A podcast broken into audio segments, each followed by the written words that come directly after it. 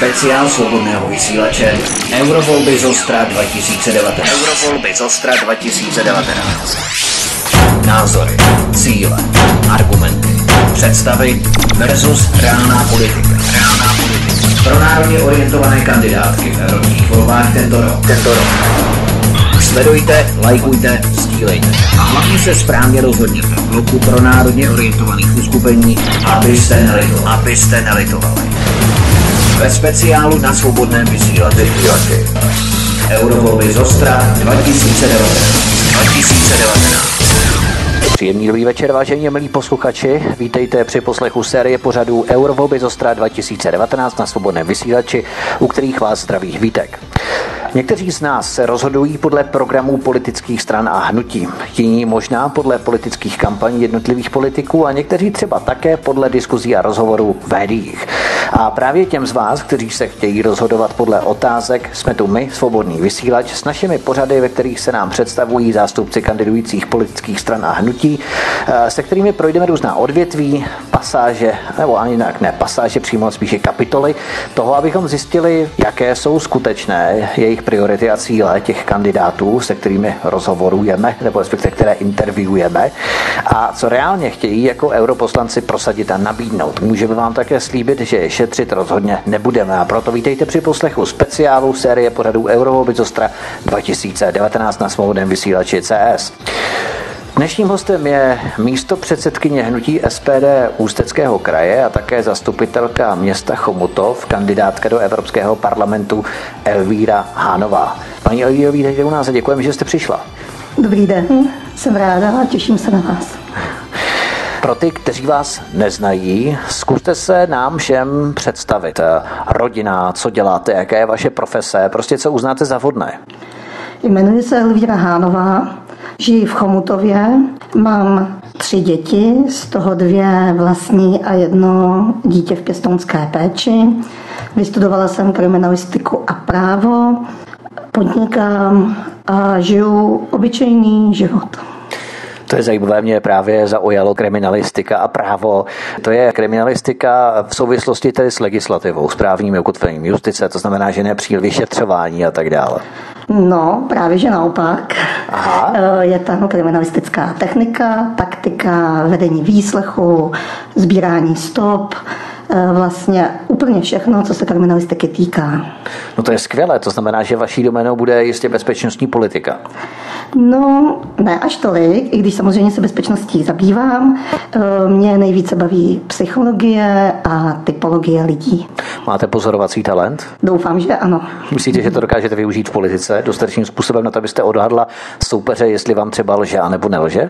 Eh, myslím si, že mi to může pomoci například při vedení rozhovoru, protože je to podobné, jako když se vede výslech a nebo mi to může europoslanci vyslíchat, to bude docela zajímavé s vámi jednat, tak jako to bych se docela i bál. No, jako, jo. Ono to není tak jako eh, myšleno ve špatném, protože výslech vedete třeba i s poškozeným, může to být oběť, eh, může to být svědek, eh, může to být zločinec a tudíž vlastně vy musíte přizpůsobit psychologii výslechu tak, aby například té oběti jste ještě nepřitížili, abyste dokázali podpořit ji ve výpovědi a zároveň abyste ji neovlivňovali.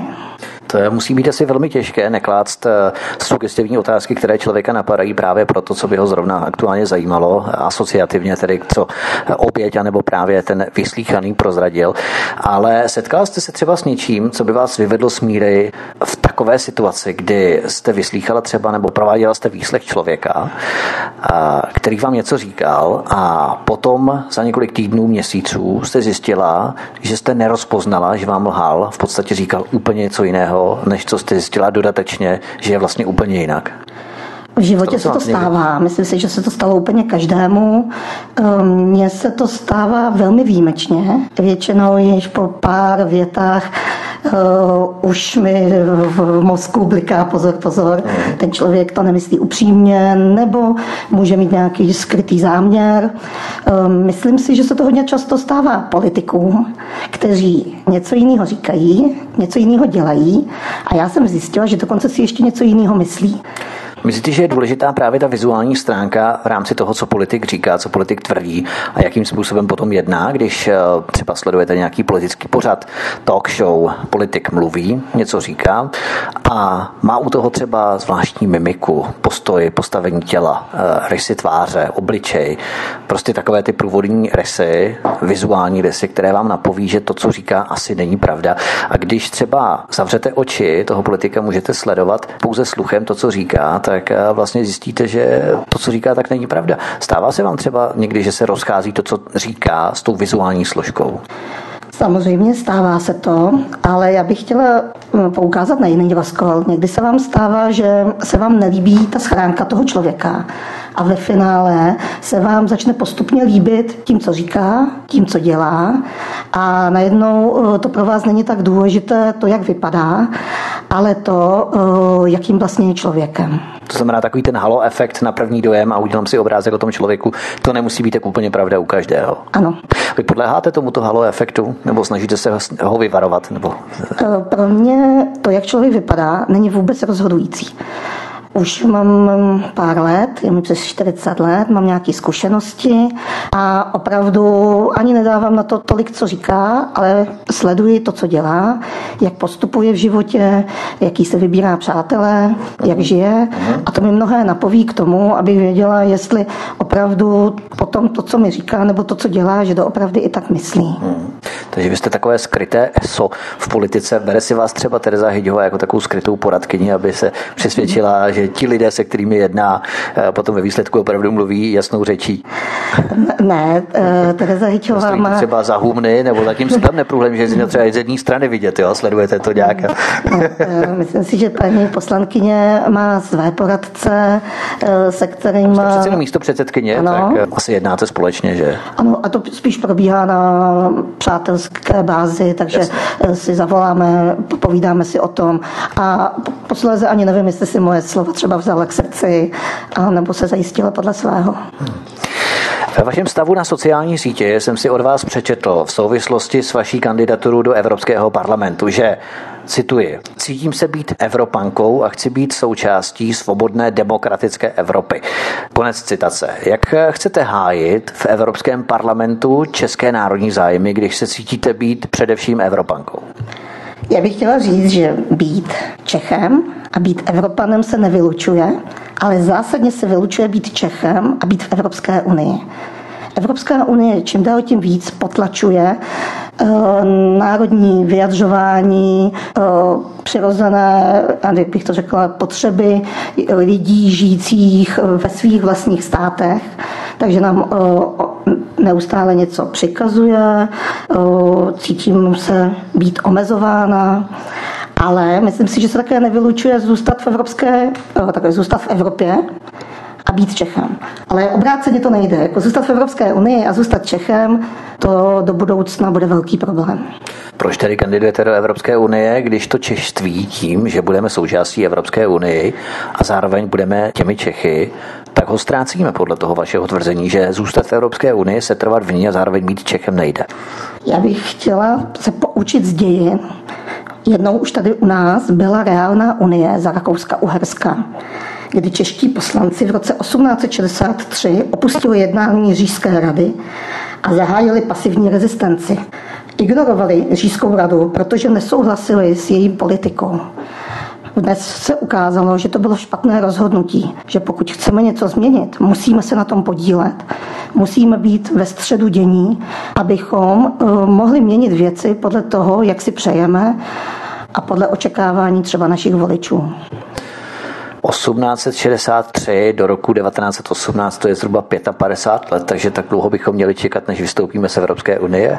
Právě, že ne. Právě, že ne. Ono to potom... Roku 2000 kolik? Ano, 2070. Ono totiž to gradovalo, pořád neustále to gradovalo. Ve finále, když to hodně přežinu, tak to vyústilo i v první světovou válku, po které, když ta válka skončila, tak se všechny ty státy jakoby osamostatnily. Vznikly nevím, Česká, Československá republika, samostatnili se Maďaři, eh, Poláci a vlastně zjistili, že to, co se stalo, vlastně bylo v tu chvíli pro ně asi to nejlepší, tak to cítili a takhle bych byla ráda, kdyby to bylo zachováno. Načali jsme tady bezpečnostní situaci. Nemyslíte, že Evropě hrozí něco jako první světová válka v rámci určitých hranic dotyku nebo zóny dotyku, které jsou právě mezi silami bezpečnostní aliance v rámci NATO a Ruskou federací. Provokace, které se dějí právě na Ukrajině, v zónách dotyku a na východě především tedy. To znamená, že nemá Evropa nakročeno k něčemu takovému, jako je právě eh, konflikt, eh, který zapříčinil první světovou válku. No, tak já sama za sebe osobně se domnívám, že Rusko není naše hrozba. Jsou to slované, mají k nám velmi blízko a jediné, co je naše hrozba, kterou vidím jako reálnou a kterou, nechci teda šířit poplašní zprávy, ale která se může stát, bude občanská válka, kdy lidé, protože eh, se vygradovává napětí a lidé žijou v rozporu. Něco nějak žijí, něco jiného chtějí, vidí, že by to šlo jinak a není jim to umožněno. Vidí eh, vlastně určitá rizika islamizace Evropy nebo Evropské unie. Takže obávám se spíš občanských nepokojů. Mainstream nás právě ale krmí báchorkami, že tady nejsou žádní migranté a že SPD je stranou nebo respektive hnutím, které právě vyvolává paniku a strach tím, že šíří jaksi paniku před uprchlickou krizí, která už v podstatě pominula. Ta uh, velká vlna v roce 2015-2016 už pominula a prý tady migrační krize žádná není. Tak já si myslím, že nepominula, že to je pouze přání si nějaký elity evropský. Myslím si, že nadále trvá, akorát se o ní nesmí mluvit. Zatajují se určité informace, neexistují statistiky, zamlčují se problémy, které, které jsou. A to, že tady u nás jich není tolik, jako v západní Evropě, není až tak naše zásluha. Možná je to právě naše zásluha, že si můžeme gratulovat, že tu naší práci děláme velmi dobře. tak to možná jo, ale myslím, že, eh, že oni k nám teprve jakoby dorazí ještě. Nestrašte, to bych nechtěl tady. Myslíš, že k nám budou chtít dorazit, že budou ochotní v rámci našich sociálních dávek, které máme třetinové, možná ještě menší? No, no jde o to, že naše dávky se nevztahují na imigranty. Oni mají dávky své, celoplošně stanovené Evropskou unii. Takže mají svoje eurokarty, na které jim ta dávka přijde. Je to v rozmez, myslím, že kolem 20 tisíc a je úplně jedno, kde se pohybují. To znamená, že ty dávky oni potom mají na kartě, mohou se pohybovat v podstatě v zóně nebo respektive v regionu, v oblasti, kde je levnější bydlení, eh, relativně levnější nakupování levnější služby a tak podobně. To znamená, že pro ně by potom eventuálně bylo výhodnější v rámci těch jednotných sociálních dávek evropských žít právě ve střední a východní Evropě. Paradoxně. No bohužel jde i o to, že pokud se někde, jakoby, když to řeknu v vozovkách, naplní trh, že zaplní určitý země, kam už už jich bude opravdu hodně a bude velmi těžké hledat bydlení, kdy například už se dneska hledá, eh, státy v západní Evropě hledají bydlení v malých penzionech, v menších hotýlcích a tak dále, tak potom přijdou k nám a prostě budou zaplňovat ty hotýlky a ty penziony a ubytovny u nás. Nemáte pocit, eh, že byste i z taktických důvodů, když se tedy vrátíme k té mé původní otázce, k tomu češtví a k tomu evropanství, protože to bychom si měli ujasnit, tak i z taktických důvodů eh, měla byste vysílat signál cítím se víc v první řadě Češkou a až potom jakousi Evropankou, že by se příslušnost europoslance k jeho mateřské zemi měla odvíjet od jeho okolí, kde vyrostl, kde vychoval svoje děti, kde se mu dostalo vzdělání a teprve potom až nějaké evropanství, že v podstatě podstatě u mnoha europoslanců je to jaksi naopak. Oni se europeizují, potom ve výsledku eh, slýcháme, že eh, upřednostňují, preferují evropské zájmy před těmi národními zájmy. Eh, jakou máme garanci, že vy byste se takovou nestala? Já bych chtěla říct, že já se především cítím být Češka. Jsem velká vlastenka, miluju ústavu České republiky. A to, že jsem na svůj, na svůj profil napsala, že se zároveň cítím být i Evropankou, bylo jenom tomu, abych případním eh, lidem, co přijdou nahlídnout na můj profil, aby viděli, že nemusím být v Evropské unii, abych se cítila Evropankou, protože je spoustu zemí, které nejsou v Evropské unii a přesto jsou to evropské státy. Ty lidé se pohybují, eh, mají volný pohyb zboží, mají volný pohyb lidí, služeb a fungují. Jak vnímáte prvek českých národních zájmů, které byste chtěla obhajovat na půdě Europarlamentu? Co si pod tím vy konkrétně představujete? Protože můžeme hovořit třeba o zaměstnanosti v preferencích Čechů, nikoli cizinců dovážených pracovními agenturami. Můžeme hovořit o standardu dvojí kvality potravin a tak dále. Tak eh, co si pod eh, českými národní zájmy představujete vy konkrétně? To soubor něčeho. Ano, já ještě teda jenom, jestli k tomu, já bych tomu chtěla říct, že uh, každý český poslanec, který dnes sedí v Europarlamentu, tak by měl plnit jednu základní věc, kterou moc neplní a která je ta, že pokud se vytváří uh, určitá směrnice, mm. tak oni mají právo do té směrnice zasahovat, aby nebyla v rozporu s naší ústavou. Bohužel, já jsem si nevšimla, že by tak činili. Činí tak velmi málo, možná tak vůbec nečiní.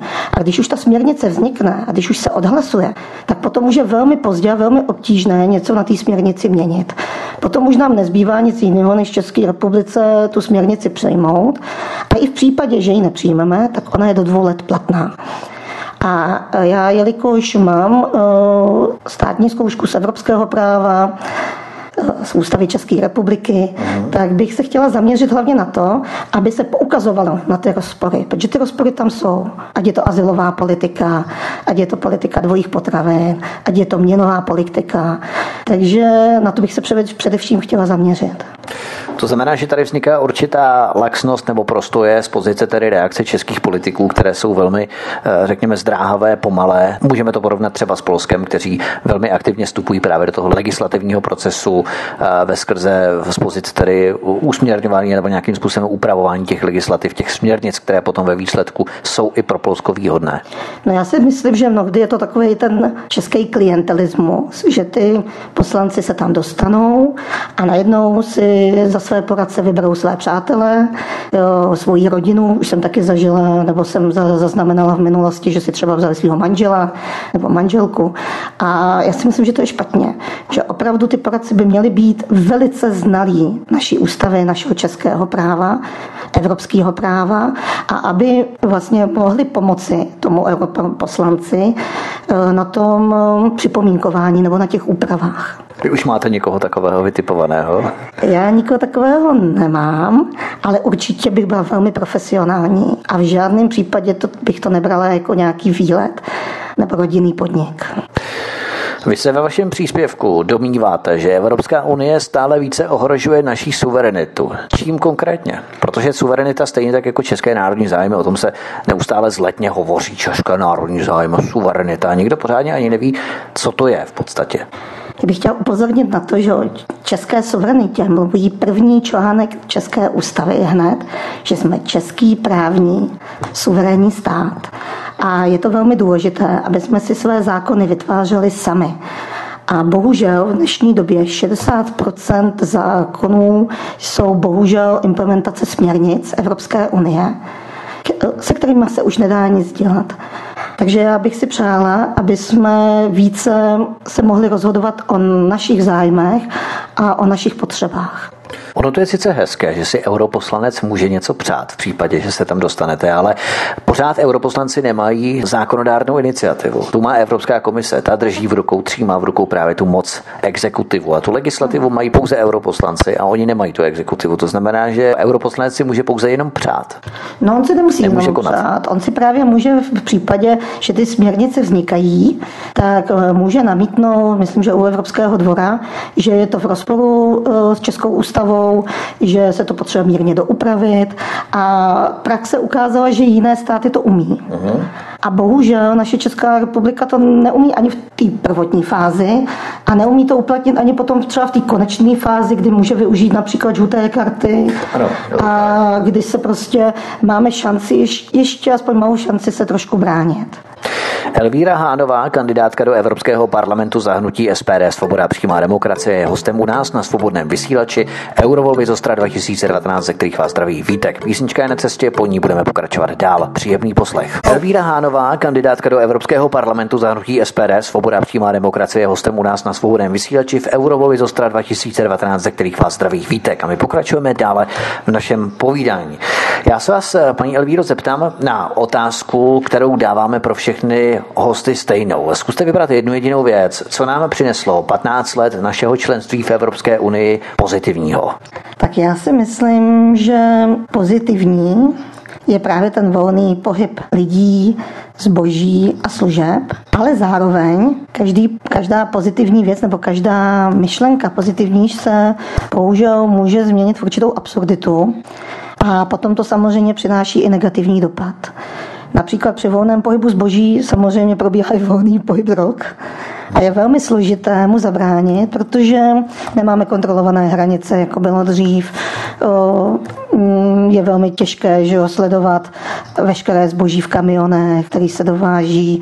Celní, celníci dělají, co mohou a mm, nikam to nevede. A to samé je například při tom volném pohybu lidí. Potom najednou nevíme, kdo se nám pohybuje v České republice. Když někdo spáchá někde nějaký trestný čin, je pro něj velmi jednoduché přesídlit se do jiného státu a z jiného státu odletět úplně někam jinam. Takže vše, co je dobré, bohužel může být i zneužito. Česká republika je zaplavená druhojakostními potravinami, nehorázně předraženými službami, cenami mobilních operátorů, předraženou elektřinou, zatímco Čes vesele vyváží tisíce gigawatt hodin do ciziny, zatímco čeští zemědělci nemají jinou šanci, jak si vydělat, než pěstovat dřepku, která znovu končí v Evropě v rámci volného pohybu zboží a služeb. Eh, jak tomu chcete v rámci volného pohybu zboží a služeb čelit? Protože jistě budete namítat, že tento stav nechcete, že je špatný, ale to už přece potom nebude volný pohyb zboží a služeb. Já bych chtěla říct, a teď se tomu posluchačům nebude líbit, ale moc toho udělat v Evropské unii nelze. Protože ono... Mně se to líbí paradoxně, protože vy nevykládáte báchorky, nesnažíte se lidem sugerovávat něco, co nemůžete splnit, ale prostě říkáte to na rovinu. Mně se to zase naopak líbí a myslím, že posluchači spíše to ocení. Tak děkuji. Já bych chtěla říct, že bohužel všechno, co vždycky působí jako zletně a hezky, jakože konec monopolu. Jo? A já, když jsem byla mladá, tak jsem z toho byla nadšená. A ve finále jsem zjistila, že všechno třeba, co Česká republika měla, eh, naše strategické suroviny, co bylo dobré, tak a měli jsme na to monopol, tak konec monopolu v Evropské unii znamená jenom to, abychom otevřeli trh nadnárodním korporacím. Nic jiného. Vlastně za bílého dne nám nadnárodní organizace seberou to, co bylo naše a vydělávají na tom, profitují na tom, nám se ničí nerostné bohatství, ubývají nám suroviny a de facto, i když to není až tak vidět, ale mnozí to možná už zaregistrovali, de facto chudnem. Takže já bych chtěla říct, že bohužel byly tady potenciální státy, které se chtěly chránit, ale vždycky u Evropského soudu prohrály. Česká republika je ve středu Evropy. My jsme součástí Schengenu, ale pohlíženou optikou nebezpečí v rámci migrační krize. V jakém konkrétním okamžiku byste byla ochotná hlasovat pro obnovení pasových kontrol na hranicích jednotlivých evropských států, aby se po starém kontinentě nemohli volně pohybovat potenciální teroristé? Co by se muselo stát, abyste proto hlasovala v případě, že by Schengen a ve skrze tedy nejenom Schengen, ale i vnější, vnější hranice Evropské unie, to znamená Frontex, že by selhal, protože mnozí tvrdí, že už selhal, už to selhání proběhlo, to znamená, že nyní už nějakým způsobem zhoršení můžeme zachraňovat ten současný stav potápějící se loď Evropské unie, do které zatéká, ale není to jednoznačné, tak co by se muselo stát, abyste souhlasila s hraničními kontrolami? Já bych teda chtěla říct, že já bych hlavně obnovila hranice České republiky a to hned. Dělají to... hranice máme, my nemáme pouze kontroly. Ano, hranice máme. ano. Já myslím, jako, že bych dala právě a lídat ty hranice. Eh, možná bych obnovila na některých místech ať ploty, hmm. protože zaprvé už tak konají jiné státy a určitě to nedělají jenom ze srandy. Hmm. A za druhé, jedním z hlavních znaků státu je mít tu hranici a měli bychom se o ní starat. Měli bychom ji mít pod kontrolou a neměli bychom se spoléhat na cizí státy. Jaké je vaše hlavní moto nebo heslo vaší eurokampaně, se kterým chcete oslovit co nejvíce voličů k tomu, aby se s vámi stotožnili? Když si vybaví Elvíra Hánová, co si mají představit pod vámi? Protože politik musí být čitelný nějakým způsobem. Nejhorší je politik, který je, tak řekněme, šedá myš, pod kterým eh, si nemůžeme nic představit. Co si mají představit pod vámi? Já bych eh, chtěla říct své heslo pro mě, nebo i pro vás, pro všechny, by mělo být Česká republika není a nechce, aby byla kolonií Evropské unie. Co to znamená? Znamená to to, že bychom neměli být levnou pracovní silou, neměli bychom své strategické suroviny dávat zadarmo nebo levně, měli bychom si chránit uh, naši zem, naši půdu, a neměli bychom vyvážet lidé, kteří u nás vystudovali, kteří jsou odborně zdatní, neměli by ve velkém odjíždět do zahraničí, protože potom to sami tady poznáme, například, že chybí zdravotní personál chybí lékaři. A, takže každý člověk by se měl nad tím zamyslet a být víc vlastencem a víc myslet na to, aby to bylo dobře pro naši Českou republiku. Není to právě důsledek toho, že Česká republika tyto lékaře a další profese nedokáže kvalitně zaplatit, proto oni jdou pryč do zahraničí, třeba do Německa. Můžeme to vidět například v Litoměřicích, v Roudnici, v severních Čechách, ostatně vy jste z Chomutova, tak to vidíte stejně, kdy lidé, kteří dříve pracovali třeba v České republice, tak jdou do Německa přes hranice, kde se domluvíte úplně v pohodě česky právě proto, že jenom několik 20-30 kilometrů dále dostanou třikrát vyšší mzdy než v České republice. Není to spíše chyba toho, než eh, ono vlastenectví, to je sice hezká věc, ale toho se člověk nenají. Já bych chtěla říct, že to je hlavně ostuda naší vlády. A doufám, že si to poslechne, že si to veme k srdci. Je ostuda to, že nedokáže zaplatit svůj pracující lid a že lidé, kteří pracují, ať už je to ve státní sféře nebo v soukromých firmách, tak je ještě musí dotovat a dávat jim různé příspěvky na bydlení a různé, já nevím, poplatky. A to si myslím, že to je hlavní chyba našich politiků. Nevím, my jsme se tu v mezi pauze, mezi čase bavili o tom, že byl provedený výzkum v, ve Spojených státech amerických na manažerech i politicích o tom, že jsou psychopaté. Pokud se tento stav odráží i na realitě v rámci české politiky, nevíme, do jaké míry si to naši český politici vezmou k srdci. To ponecháme na nich, jací opravdu těmi psychopaty třeba nejsou. Ale to samozřejmě nevíme, tak trošku humorně. Ale když se to bavíme právě o těch obchodních řetězcích, například, protože to e, přímo souvisí s volným pohybem kapitálu. Eh, ten vyvádí z České republiky každým rokem stovky miliard korun, počínaje zisky bank přes vodárny až po supermarkety, potravinové řetězce. Máme tomu rozumět tak, že vaše představa je, že kapitál lze volně vyvádět, odvádět z jedné země do druhé, přelévat ho, jednu zemi ožebračovat a chudnout, zatímco druhá země funguje jako bankovní přístav s nulovými daněmi, protože o čem jiném volný pohyb kapitálu je? Mně osobně se volný kapitál, jakoby eh, toho peněz, toků peněz, eh, mně se to nelíbí. A myslím si, že jediná šance, kde by bylo možná malinko šance na úspěch, je napadnout kartery eh, potravinových řetězců, kdy je prokázáno, že eh, spoustu firm jsou jedna jediná značka a zboží si mezi sebou eh, předává do skladů tak, jak se jim to zrovna hodí. Takže možná napadnout tady to. V něčem jiném nevidím, kde bychom mohli uspět. Myslíte v rámci toho vašeho mota, myslíte, že to stačí, abyste mobilizovala nebo aktivizovala co nejvíce lidí k tomu, aby nakonec našli cestu do volebních místností? Myslím si, že to ještě nestačí. A chtěla bych říct, že co je úplně možná nejdůležitější pro všechny, je, abychom si zachovali naši českou korunu. Takže já jsem zásadně proti přijetí eura. Česká republika není a nesmí být zodpovědná za špatná rozhodnutí jiných států. Myslím si, že by to byla velmi velká chyba přijmout euro, přijmout dluh, celý, celý dluh vlastně eurozóny, podílet se na tady té dlužné částce a byl by to i takový políček naší České republice, kdy Česká koruna je odkazem na naši historii, odkazem na naše krály, kteří jako svrchovanost si nasazovali na hlavu korunu. A je to připomínka celá naší historie, kterou bychom si měli zachovat. Možná třeba naše republika nebo třeba naše politická reprezentace stojí třeba za pár korun. To je možná také trošku odkaz na tu naší českou korunu. Ale jak jasně a stručně přesvědčíte lidi o tom, že se nestanete europoslankyní, která nás bude přesvědčovat o tom, jak je důležité přijímat bruselské direktivy, směrnice, ale naopak se budete všemožně být jako ten pověstný český lev, česká lvice za národní, české národní zájmy před právě těmi podobnými nařízeními. Prostě, že zrovna vy máte tu sílu prosazovat české národní zájmy? No já mám tu výhodu od jiných politiků, že já to, co si myslím, tak i říkám a to, co říkám, i dělám. Takže u mě je to všechno v souladu s mým životním stylem. Jak žiju, jak myslím, eh, jak se třeba podílím na práci v České republice, například zastupitelstva, chodu zastupitelstva.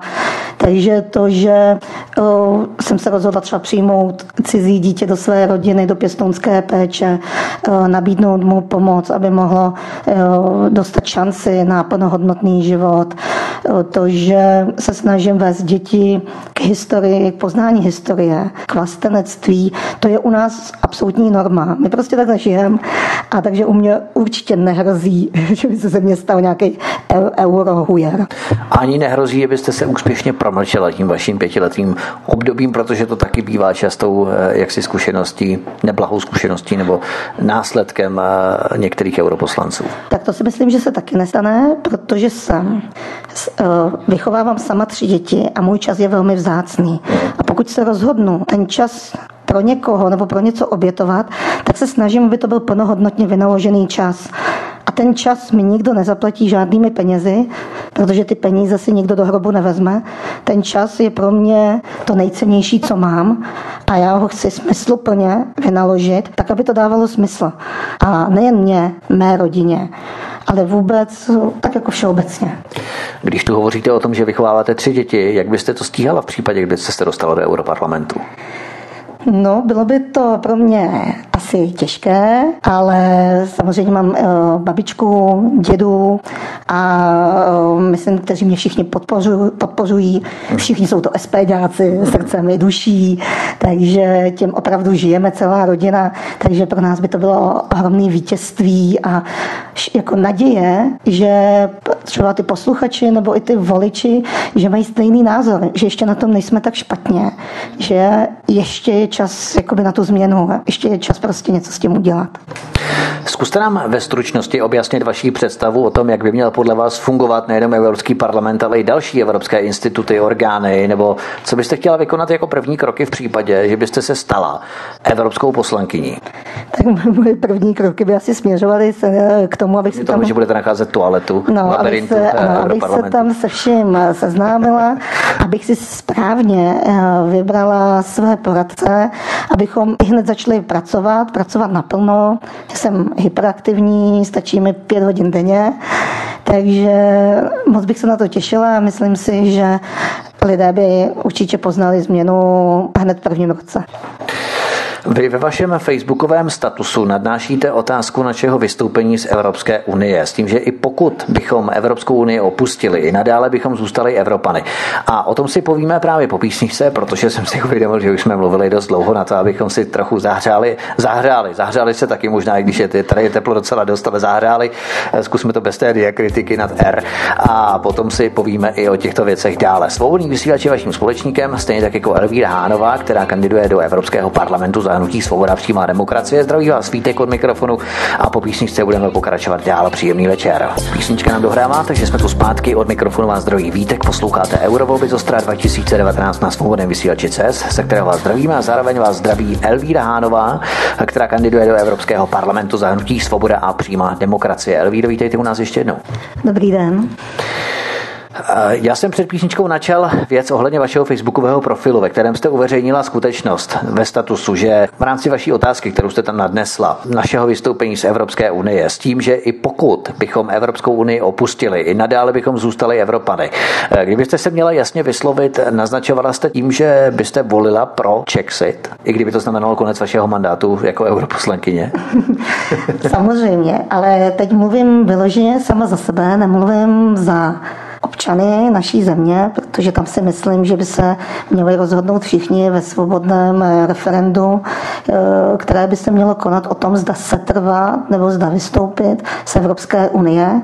Myslím si, že občané na to mají právo, protože se tak stalo, i když jsme vstupovali do Evropské unie, takže proč měnit podmínky? Moje představa je, že pokud bychom vystoupili z Evropské unie, tak není konec světa. Je to o tom, že všechno vlastně upravují mezinárodní smlouvy A bohužel lidé dneska začínají mít strach, protože vidí, co se děje ve Velké Británii s Brexitem, vidí, jak Evropská unie kolem sebe kope a mě připomíná rozvádějící se manželé kdy jeden chce odejít, protože se cítí podveden a zneužíván a druhý chce, aby zůstal, protože z něho má užitek. Jste se řadila kam, kdybyste uspěla? A já bych samozřejmě chtěla, abychom vystoupili z Evropské unie, abychom se ošetřili mezinárodníma smlouvama, abychom se zařadili mezi státy, které nejsou součástí Evropské unie a přitom mají tyto výhody zaručené mezinárodními smlouvami. Třeba Schengen a další spolupráce nejsou součástí Evropské unie. Proto si málo lidí, nebo takto, to si hodně lidí plete. A v podstatě to není součást Evropské unie. To znamená, že třeba i v tom Schengenu bychom mohli se trvat i po vystoupení z Evropské unie. Ano, tam jde o to, že vlastně například, eh, říkám, jako jsou tu eh, státy, které mají volný pohyb zboží, služeb, eh, Norsko, Islám, Lichtensteinsko, eh, San Marino. A nemusíme mít všechny výhody. Stačí pár a já si myslím, že oželíme i nějaký mírnější nedostatek za cenu své svobody, své suverenity, za cenu toho, že zachováme klasickou standardní rodinu, za to, že si zachováme zdravý rozum. Já si myslím, že to, tak by to mělo být. Referendum o členství v Evropské unii bylo určené zákonem číslo 151 lomeno 2002 sbírky a nebylo určeno vůbec žádné kvórum. Jediným požadavkem bylo vyjádření nadpoloviční většiny účastníků. Tehdy se již zúčastnilo círka 54% voličů. Otázka je na snadě. Jak byste chtěla být demokratickou při zákonu o vystoupení z Evropské unie? Požadovala byste také nějaké kvórum, třeba že při našem vstupu žádné kvórum stanovené nebylo? Ne, ne, ne. Já bych to ponechala ve stejném znění, tak jak to bylo předtím. Stejně tak, jako se třeba volí europoslanci, kdy stačí třeba jenom 18% pro to, aby byl zvolen rodinou a blízkým. Já si myslím, že by, že by se žádný omezení dávat neměly, protože každý to omezení zase ukrajuje tu svobodu a demokracii. A jen se domnívám, že by obyčejný občan neměl možnost dozvědět se reálně věci tak, jak se mají. Takže se bojím toho, že by byl natolik ovlivněn dezinformacemi z různých zdrojů, ale přesto věřím tomu, že by to dopadlo dobře, že by se nakonec většina rozhodla o vystoupení. Znamená, že ten instinkt nebo v podstatě zdravý rozum by zvítězil nad právě převálcováním z pozice zaplacených kampaní samotnou Evropskou unii. No, no, kdyby to tak nebylo a kdyby vlastně politici cítili, že, eh, že lidé vystoupit nechtějí, tak už by dávno to referendum povolili. Referenda v České republice vypisují nebo organizují orgány k tomu určené, ale europoslanec k tomu nemá, nebo takto, europoslanec nemá na české referendum vůbec žádný vliv. Tak proč, když požadujete referendum o vystoupení z Evropské unie, tak proč do europarlamentu kandidujete, když české referendum europoslanec vypsat nemůže? Kandiduje tam proto, protože tu Evropskou unii máme, jsme její součástí a já se domnívám, že bychom si měli snažit vydobývat lepší postavení jako členského státu. Myslím si, že nás tam málo slyšet. Vadí mi, jak tady pan komentátor říkal, nebo vadí mi dvojí kvalita potravin, což je absolutně nepřípustný. Já se vůbec divím, že to ta Evropská unie jako dovolí. Jo. Vadí mi určování té nízké kvality, že co jeden stát přijme jakože standard a že to může mít, jeden členský stát, tak je to prostě povinnost přijmout všechny ostatní státy. Takže my už potom nemůžeme říct, my to nechceme, ale pro, a teď nechci nikoho urození žádného státu se dotknout, třeba pro Polsko je to dobrý a my to nechceme, ale bohužel Poláci řekli ano, my to přijímáme a už to musí přijmout to zboží všechny členské státy. To možná narážíme právě na to, do jaké míry je silná rozhodovací pozice zemí V4, Vyšekrátské čtyřky, když v podstatě Polsko si hraje svoji vlastní hru i v rámci výjimek, i v rámci lobby za různé legislativní záležitosti, které si potom ukotví ve svých národních zájmech na úkor vlastně ostatních států. Oni to prostě umí, jsou v tom mistři už od roku 2004, kdy si vyjednali spoustu výjimek v rámci vstupu Polska do Evropské unie. My ne, jako Česká republika, protože my jsme byli slabí, neuměli jsme to i z pozice Pavla Teličky, který byl vlastně naším vyjednávačem že, v přístupu do Evropské unie a po něm. Tak jakým způsobem je vlastně silný mandát zemí Vyšegrádské čtyřky? Nejsme v podstatě už rozpolcený tím i, že v Polsku vznikají tyto tendence i jejich afinita nebo příslušnost ke Spojeným státům americkým. Oni chtějí dovážet skapalněný plyn ze Spojených států místo Ruska, že další věc na Slovensku byla zvolená Zuzana Čaputová, co znamená totální příklon k Berlínu, k Evropské unii, k Sereševským nadacím a tak dále. To znamená, jakým způsobem vlastně podle vás je silná skupina Vyšegrádské čtyřky? Já teď momentálně nedokážu odhadnout, jak silná je Vyšegrádská čtyřka, co by bylo do jednotného rozhodování. Protože si máme vůbec možnost něco prosadit v Evropské No, unii, já bych šla úplně jinou cestou. Pokud bych se stala europoslancem v Evropském parlamentu, tak bych navázala na již fungující frakci eh, svobodných evropských národů, je to EFN, e a eh, vlastně bych posílila vlastenecky stejně smýšlející země, kterých je čím dál tím víc. Budou se samozřejmě združovat eh, v, v prostorách parlamentu, budou spolu spolupracovat a tam to posílení bude docela znatelné.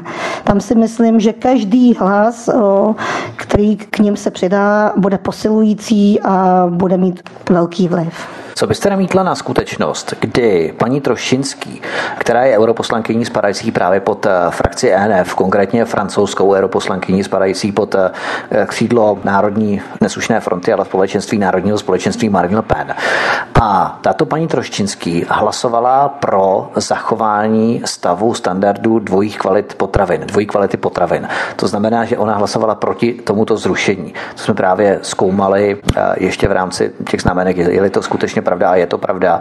Eh, oni v podstatě chrání své vlastní francouzské národní zájmy. To znamená, že my se tady můžeme bavit o sjednocujících prvcích, aspektech, jako je třeba migrační krize. Ano, na tom se může ENF shodnout, to je fajn.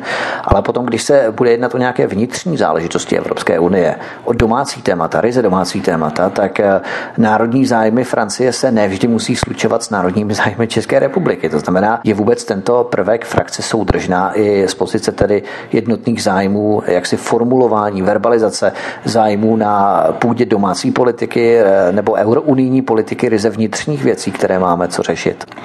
No já bych řekla, že tím, že to jsou vlastenecká seskupení, tak je víc než, víc než zřejmé, že budou upřednostňovat vždy tu svoji vlastní zem a upřednostňovat její zájmy. Ale na druhou stranu bych chtěla říct, že dvojí kvalita potravin je takový, takový nesmysl, že se vůbec divím, že ještě funguje v Evropské unii tady ten termín, protože existuje něco, že eh, existuje zákon na to, že když máte čabajku, tak se jmenuje čabajka, protože to je čabajka, jo, když máte jo, eh, kajmanský rum, tak asi to nemůže být náš český Božkov. Jamajský, ne? Jamajský. Jo, no, tak on je, jinak, no, oni, oni jsou i na Kajmanech vyrábí tady ty rumy. Fakt? Hm. Je, no, ale tak asi tady ten jamajský a tady to, takže, ale to, takže bych chtěla říct, že uh, já se tomu do dneška divím, že si můžu koupit moravské uzené a je z Polska. A nikoho to nezajímá, nikdo se nad tím nepodivuje. Přitom se to nesmí. Že? Takže já bych prostě apelovala opravdu na legislativní změny přímo v tom Evropském parlamentu a myslím si, že ty argumenty by byly tak pádný, že by nemohl nikdo to rozporovat. Protože pokud je jednou něco daný, ta kvalita eh, nebo ten obal je daný, tak nemůže být jiný. A nemůže dneska někdo ani tvrdit, že to máme levnější, protože šetříme nebo protože nemáme peníze, protože ty nekvalitní potraviny jsou mnohdy dražší než úplně stejné kvalitní potraviny v Německu. Takže to by neobstálo. Hmm. Když se tady bavíme třeba o ochraně spotřebitele, tak někteří argumentují tím, že Evropská unie zvýšila ochranu spotřebitele. Co kdybych ale namítl, že Evropská unie si prosadila pájní součástek elektrospotřebičů takzvaným bezolovnatým cínem. To znamená, že po dvou až třech letech tento bezolovnatý cín vykazuje drobné mikroskopické trhliny, které tu součástku, respektive celý ten přístroj zneschopní a jakákoliv oprava prostě nemá smysl, musíme koupit přístroj nový.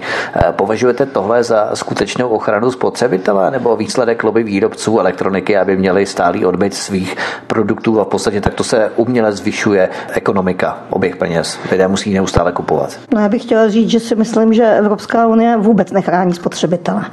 A myslím si, že tam hraje v její fungování velmi silné lobby a že dokonce se domnívám, že vznikla jenom proto, aby mohla vykořistit jiné státy. Jako doopravdy, když, to, když se na to podívám dneska s odstupem času, tak jak jsem říkala již na začátku, ty zletné hesla a tady to všechno a najednou vidíte, banky krachujou, jsou tu vlastně, odvádí se ten kapitál, jsou to zahraniční společnosti, sdírají nás na poplatcích, na úvěrech, na všem možném a jediný, kdo vlastně tím trpí, je právě ten spotřebitel. Hmm. Vlastně, když vezmeme i ty předraženou elektrik, předražená elektrika, předražená voda, zpráva vody, potom když vemu vlastně ty naše operátory a pak zjistíte, že kolem nás to všichni mají za polovinu, za jednu, za jednu třetinu a pan minister nám tvrdí, že si máme dohodnout svoji cenu s operátorem, tak já vás ujišťuji, že jsem to zkoušela a že mají všichni stejné ceny, aniž vás nepustí. Prostě tak to je. Pustí vás maximálně pod nějakou jakoby svoje, svojí předem dohodnutou cenu, kam až můžou se slevou zajít. Jasně. To u vás to muselo být teda hodně horké, protože vy s vašimi psychologickými metodami jste musela zkoušet opravdu první, poslední, abyste to zkusila, abyste opravdu si zkusila na tu nižší cenu. No, došla jsem daleko, došla jsem daleko, ale pořád jako to bylo mnohem dražší, než je to prostě v zahraničí. Ono to lze třeba i udělat tak, že O2, když budu volat T-Mobile, tak O2 mě nabízelo nižší cenu, slevníte mi to nebo neslevníte. Já, vlastně, že v rámci konkurenční výhody třeba i hmm. jiného operátora a to taky docela trošku funguje teda podle mého, co jsem zkoušel já zase. Ono to funguje, ale de facto se všichni potom zastaví na té nejnižší možné hranici, kde už vás prostě níž hmm. nepustí. Hmm. Hmm. Tak, blížíme se ke konci našeho rozhovoru. Mám tady pár bonusových otázek. Vy jste byla jednatelkou firmy HB Beta společnost ručením omezeným, která je od 23. října 2012 v likvidaci. A tato firma sídlila v Jesednici v ulice Budějovická 159. A společníky v této firmě byli dva arabové, konkrétně palestinci. Jak se tohle slučuje s vašimi aktuálními protimigračními postoji? Tak já bych chtěla říct, že v roce 2001 vznikla tady ta společnost, když jsem pracovala v Praze, pracovala jsem pro hotelový řetězec a rozhodli jsme se, nebo mm, respektive šéfové se chtěli pustit na trh společnost, která by dovážela zahraniční potraviny do, tady, do hotelů, ale bohužel v tu dobu to bylo daný tak, že firma vstupující do České republiky musela buď to jednatel mluvit plynule česky, nebo musel být Čechem. Takže mě jako zaměstnance svého oslovili, zda bych na to přistoupila a že bychom založili firmu, která by prostě dovážela české potraviny na trh. Firma vznikla, potom přišly nepokoje v Palestině, vlastně majitelé dva, majitelé nebo společníci odjeli do Palestiny, bohužel už mě nekontaktovali, ani nevím, jestli se vrátili. A od roku 2001 jsem postupně likvidovala společnost, ke které jsem neměla žádné papíry takže jsem to postupně oddalovala. Na finančním úřadě mi řekli, dejte eh, čestné prohlášení, daňové přiznání nula, že jste nezahájili činnost a ona vám to firma časem zanikne. Takže jsem už pět let jsem podávala daňové přiznání s nulou. Potom přišli s tím, abych zrušila živnosti a že firma samovolně zanikne.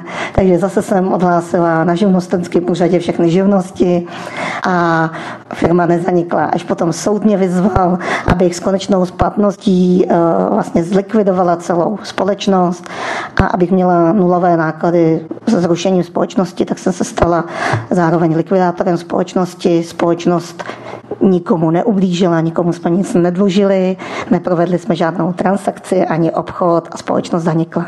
Ono je otázka, kdyby se nemuseli tito vlastníci vrátit zpátky do své domoviny, do své původní země, ale zůstali tady, eh, kšeft by se rozjel, respektive biznis by se rozjel, tak eh, byste třeba mluvila jinak. No takhle, ona v té době nebyla řeč o žádné migrační krizi. V tu dobu já jsem byla velmi otevřený člověk. Rok 2001 byly ne, ne, dvojčata, no, že? Byla dvojčata. No to byly, ale to, um, dokonce možná si myslím, že my jsme začínali ještě před těmi dvojčaty.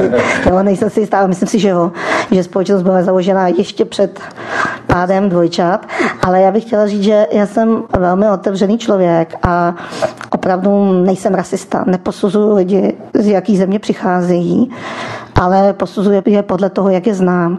A tyhle ti dva občané byli podnikatelé bezúhoní, byli legálně v České republice, měli čistý trestní rejstřík, mohli v tu dobu založit společnost, takže legislativně vše bylo správně, i lidsky to bylo správně, protože by mě to docela možná bavilo vozit e, z velkých dálek e, různé druhy potravin a umožnit... To je vlastně, rum třeba. třeba, no, no, nebo já nevím, koření a vůbec Jasně. všechno. A mimochodem i dneska se to sem dováží. Akorát to nedělám já a dělá to někdo jiný a myslím si, že to nikomu nevadí, že určitě se dováží věci z Afriky, z Ázie, já nevím, z různých koutů světa a nevidím na tom nic špatného, protože si chceme okořenit třeba jídlo. Že? Hmm. A nebo život. Třeba. Ano. Ale uh, myslíte, že přece jenom legální biznis, spíš třeba i legální biznis s palestinci, s Araby, patří k dobrému kreditu pro kandidátku za SPD, která se profiluje ostře proti muslimské migraci? Myslím si, že to v naprostém pořádku, protože zaprvé to bylo 20 let předtím, než jsem se stala členkou nutí SPD. Jasně, a za druhé... Problém, protože oni se museli vrátit, tak zase, no. kdyby vám to vyšlo, tak eh, byste třeba podnikla až do té. Ano, ale myslím si, že to je v pořádku, že asi bych učinila možná stejně i dnes, protože v tom nevidím vůbec žádný problém. Jo? Pokud ty lidi jsou u nás legálně, podporují ekonomiku naší země, chovají se slušně. To v Teplicích podporovali taky 20 let a vidíte, kam to došlo. Také starosta Kubera, pan Kubera říkal, ano, oni jsou tady, podporují naši ekonomiku, eh, město zkvétá, no vidíte, kam to došlo. No ale já bych sem nevozila lidi. Legální, všechno bylo já bych, legální. Já bych se nevozila lidi, ale potraviny. Mm. Takže to si myslím, že jako být zahlcený arabskými potraviny by možná bylo lepší, než být zavalený arabskými občany. Eh, já se zeptám takto. V Evropské unii existují tři země s významnou komunitou tureckých občanů. Nizozemsko má 359 tisíc Turků, Rakousko má 110 tisíc Turků a Německo má 1,5 milionu Turků. Podle střízlivých odhadů. Samozřejmě těch neoficiálních na černo je daleko více. V Německu se Turkové usazovali od 70. let. Také legálně podnikali, dělali legálně biznis. A dnes je jich tam několik milionů a jejich radikalizační potenciál je zřejmý. Takže vy tady souhlasíte s tím, že by tu měli arabové podnikat legálně, skupovat pozemky legálně, nemovitosti legálně, třeba jako na Teplicku, protože všechno je to přece legální. I jejich pobyt je legální, i jejich biznis je legální. Nemáme tím podle vás zavřeno, nakročeno na ten německý vývoj, německý model z Turky? No, já nesouhlasím úplně takhle se vším, co jste řekl. Já si myslím, že lidé by u nás měli mít šanci podnikat legálně, měli být mít šanci pohybovat se u nás legálně, ale určitě by neměli skupovat pozemky a nemovitosti. Ale s tím nesouhlasím. To je také ano, ale to se mi nelíbí. Já vím, že jsou země, které to mají ošetřený trošku jinak, eh, kdy například ve Španělsku se musíte stát polovičním Španělem, musíte se naučit řeč, musíte tu nemovitost obývat určitý období, jinak eh, vlastně ta, jinak vám ta nemovitost potom nepatří. Hmm. Jo. To znamená, že určité typy živností byste povolila Arabům, muslimům, ale nikoli pozemky a budovy. No já bych, hlavně, já bych teda hlavně chtěla říct a zatím si budu stát, i když to je hodně kontroverzní. Já si myslím, že my bychom se neměli zabývat tím, že přijmeme toho, kdo splní všechny naše požadavky, azylový například, ale měli bychom se zabývat, kdy už řekneme stop. Já si myslím, že Česká republika se nedá nafouknout, máme nějakou infrastrukturu, máme nějaké školky, máme nějakou kapacitu nemocnic a pokud někde byly nějaké statistiky, kolik můžeme přijmout běženců a dokonce snad, jestli to bylo od OSN, nevím, a byly to úplně hrozný čísla. Jo, a já se domnívám, že my bychom se dneska měli zabývat tím, koho můžeme přijmout ročně třeba a v jakém počtu. A nebavíme se ani o muslimech. Jo? Je to, můžou to být Ukrajinci, můžou to být Aziati. Bavíme se o tom, o zachování si té naší identity, dokdy, jako kolik možných je přijmout ročně, aby se u nás začlenili, aby se u nás cítili dobře jako v Čechách a aby už jsme se necítili třeba někde v Hongkongu. Jo? Jako. A nemyslíte právě, že to zavdává příčinu k tomu, aby se z toho vytvořil poznenáhlu jakýsi objektivní proces, něco, na co si zvykneme, že budeme po nějaké debatě, společenské debatě přijímat x migrantů do České republiky, tak se z toho vytvoří objektivní proces, na co si zvykneme a prostě bude to tak. Bude to pořád probíhat kontinuálně, protože se to vydiskutovalo v nějakém období a tak dále. Protože eh, pořád se o tom bavíme. My tady máme třeba legální biznis muslimů v České republice, kdy tu vzniká spousta legálních kebabáren, jako houby po dešti. A to je také vlastně jídlo. I když slouží jako transfery peněz a záložny peněz, tak jak se to dělá právě v arabském světě. Eh, je tady to nebezpečí v rámci eh, havala, plateb havala, to znamená bezhotovostních plateb, že jo, v rámci peněz, které jsou prováděny právě přes tyto kebabárny a tak dále. To tady nebudeme zaprušovat do podrobností, ale v podstatě je to tu. To znamená, že to je také všechno legální přece. No, to je to, o čem jsem mluvila. Já si myslím, že... to legální, já, legální, já jsem, přesně, já si myslím, že už nestačí jenom to, že to je legální. Já si myslím, že do budoucna bavíme se teda jako už hodně do budoucna, mm. bude boj třeba o místo, o místo na naší planetě, bude boj o přírodní zdroje. A čím víc si uchováme jako Česká republika našich zdrojů, čím víc si uchováme naší půdy, čím víc si uchováme nemovitostí anebo prostoru, kde můžeme žít, to je záruka toho, abychom v budoucnu přežili. A je to opravdu jenom boj o přežití kdo z koho, protože samozřejmě budou různý, jak to řek, jakoby stanou se třeba různý někde záplavy, sucha jo, a tak dále. A my musíme být připraveni na to ochránit tu naši zem, ochránit si to místo na tom životě. To bude pro nás potom to nejpodstatnější. A už teď bychom o tom měli přemýšlet. Už teď bychom měli přemýšlet, koho si k nám pustíme, na jak dlouho. Je v ohrožení, ano, dáme mu azyl, dáme mu azyl na dva roky, nebo na tu dobu, když se uklidní třeba v jeho zemi válečný stav, potom ten člověk třeba musí odejít. Musí tam být jasný pravidla, a upozorňuji předem, že už jenom splnění těch pravidel ještě by nemělo být zárukou toho, že ten člověk bude přijat. Protože vám to může splnit třeba 10 milionů lidí z Číny. Oni to můžou splnit, oni přijdou, budou bezúhonní, budou slušní, budou pracovitý, naučí se česky z fleku, budou si pracovat a kam je dáme. Komu řekneme, vy ještě můžete a vy už ne. Takže se nemusíme ani vůbec bavit o hrozbě islámu nebo muslimů, ale je to všeobecná hrozba. Tak pojďme na další otázku. Vy jste v roce 2014 v komunálních volbách kandidovala za hnutí Otevřená radnice a také jste měla být po určitou dobu členkou hnutí ANO. To, když to prozradíte nebo ne, to já nemám ověřené s tím ano, ale hnutí za Chomutov to je fakt. Eh, váš kolega Petr Haldovský byl pro změnu členem strany zelených.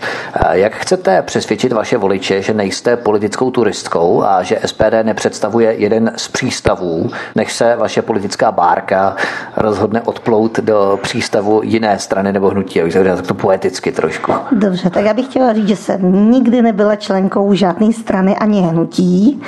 Byla jsem požádána uh, známými, abych uh, navštívila klub nějaký, který vznikal v ANU, abych se tam přišla podívat, že si s tím neví rady. Já jsem tam přišla, ale byli jsme tak názorově odlišní, že jsem odešla následně, protože jsme se jen ve velmi málo věcech shodovali. Takže nikdy jsem nebyla členkou hnutí ANO, ani jiné strany a do, vlastně do hnutí Otevřená radnice jsem vstoupila nepoliticky angažovaná, nezávislá.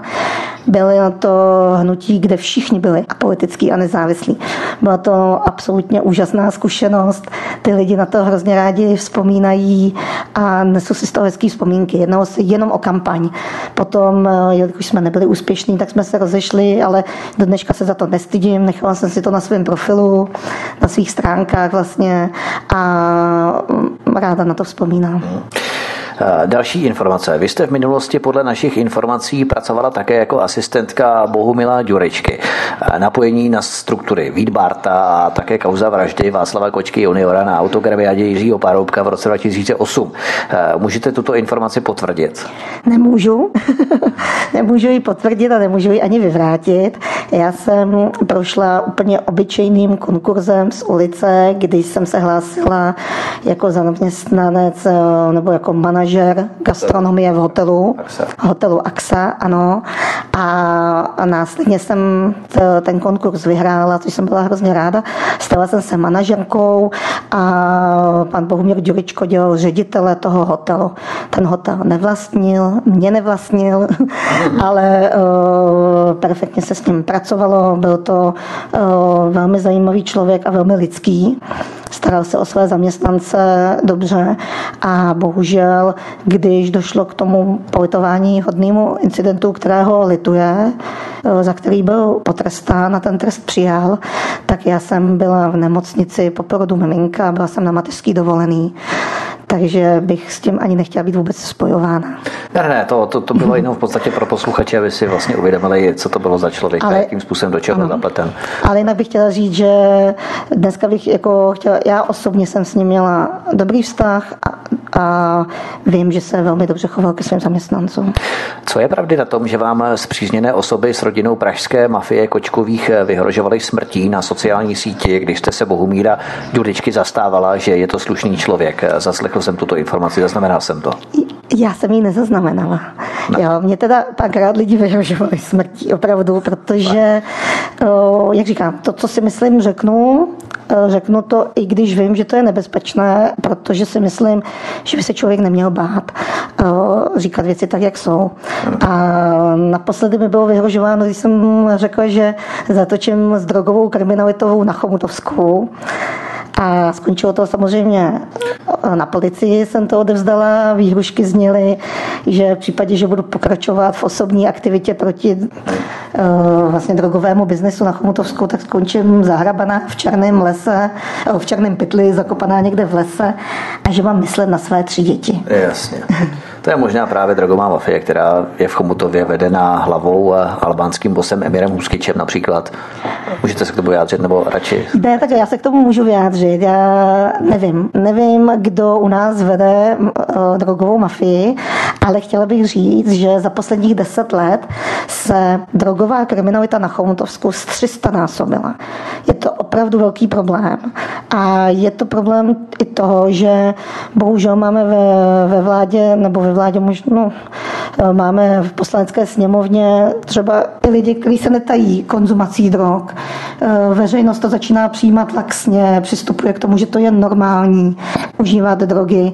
A já zase teďka stala eh, členkou školské rady a dozvěděla jsem se, že třeba naprosto normální, že se díleruje na prvním stupni že děti užívají drogy ve 13, ve 12 letech, což je pro mě alarmující. A e, pokud budu mít tu sílu a budu mít ty možnosti, tak proti tomu budu velmi ostře vystupovat. Doplňuje Elvíra Hánová, kandidátka do Evropského parlamentu za hnutí SPD Svoboda přímá demokracie.